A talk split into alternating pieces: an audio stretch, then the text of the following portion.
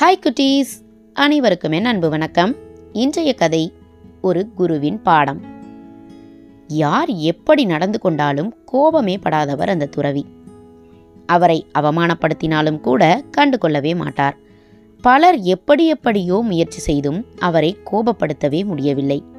எப்படி இவரால் மட்டும் இப்படி இருக்க முடிகிறது என்று அந்த ரகசியத்தை அறிந்து கொள்வதில் அவரின் ஒரு சிஷ்யருக்கு மட்டும் அதிக ஆர்வம் இருந்தது. தன் கேள்வியை துறவியிடமே சென்று கேட்டுவிட்டார்.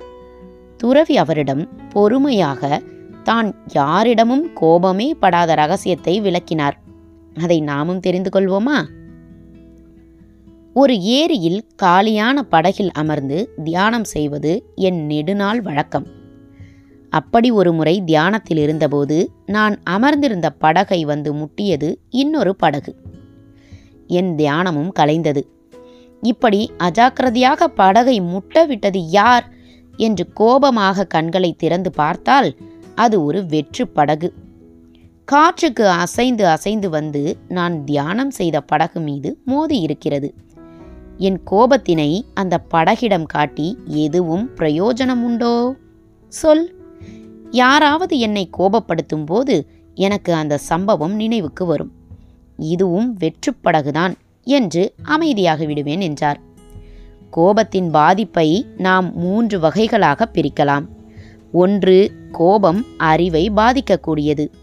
இரண்டு கோபம் உடலை பாதிக்கக்கூடியது. மூன்று கோபம் நடத்தையையும் பாதிக்கக்கூடியது. புரிந்ததா ரகசியம்? என்றார் குரு. ஒரு குரு கோபப்படாததின் ரகசியத்தை கேட்ட இந்த சிஷ்யர் தெளிவும் பெற்றார். சரி குட்டீஸ் இதிலிருந்து நீங்கள் தெரிஞ்சுக்கிற நீதி கருத்து என்ன? உண்மையான பலசாலி யார் என்றால் தன் வலிமையால் மக்களை அடக்குபவனல்ல.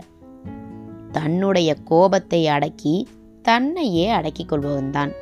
சரியா குட்டீஸ் இனிமே யார் மேலேயாவது கோபப்படுவீங்களா? கோபப்படும் போது ஒரு நிமிஷம் நான் சொன்ன இந்த கதையை யோசிச்சு பாருங்க.